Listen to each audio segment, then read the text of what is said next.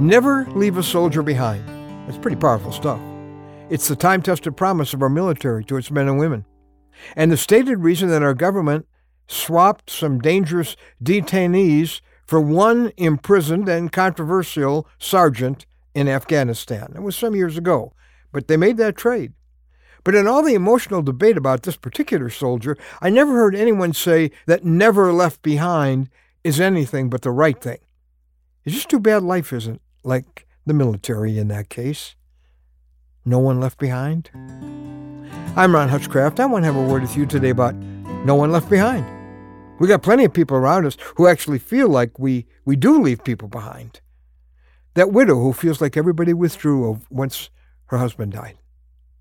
The senior citizen feeling like she might as well die because everyone treats her like she already has. Kids abandoned to a foster care system that often leaves them abused and angry. How many times has the immigrant or the newcomer in the neighborhood felt abandoned? I've been the guy in another culture, surrounded by a language and customs I didn't understand, and I'll tell you, it was just plain lonely.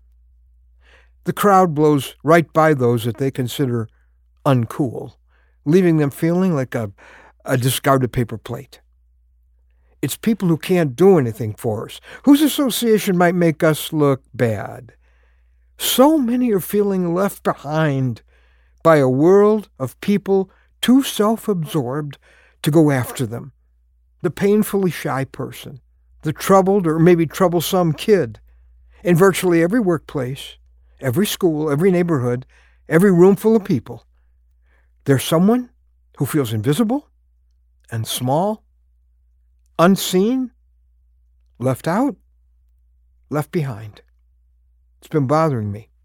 I want eyes to see those people no one sees to stop for those people no one's got time for, to gravitate to the person on the edge, in the corner, to make the little guy feel big for once, to show love even when it's inconvenient, because that's what my hero did. See, in, in his world, in Jesus' world, no one touched the repulsive lepers, but he did. No one treated children like they were more important than the big shots, but he did. No one treated women with dignity and respect, but Jesus did. No respectable person hung out with those reviled sinners, but he did. See, that's my Jesus. He came after me when I was a deserter, a cosmic deserter, because I had turned my back on the very God who gave me my life, walking away from the one who loved me like no one else, selling out to my dark side, in essence, waving at God with one hand and shaking a fist in his face with the other. The Bible says that's a choice we've all made, that all of us have, quote, wandered away like sheep. Says that in Isaiah 53. All have sinned and fallen short of the glory of God.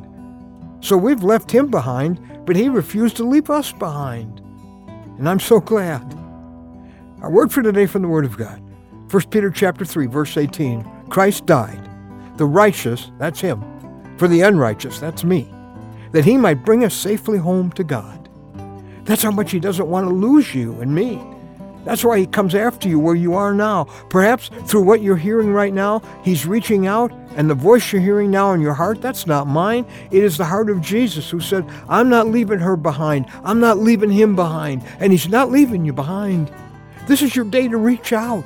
Grab the man who loved you enough to pay the death penalty for your sin. Nobody loves you like he does. And I'd love to help you be sure that you've made that connection and gotten this settled. That's why our website, that's why I ask you to go there, anewstory.com. Check out anewstory.com. I want to be like him and leave no one behind.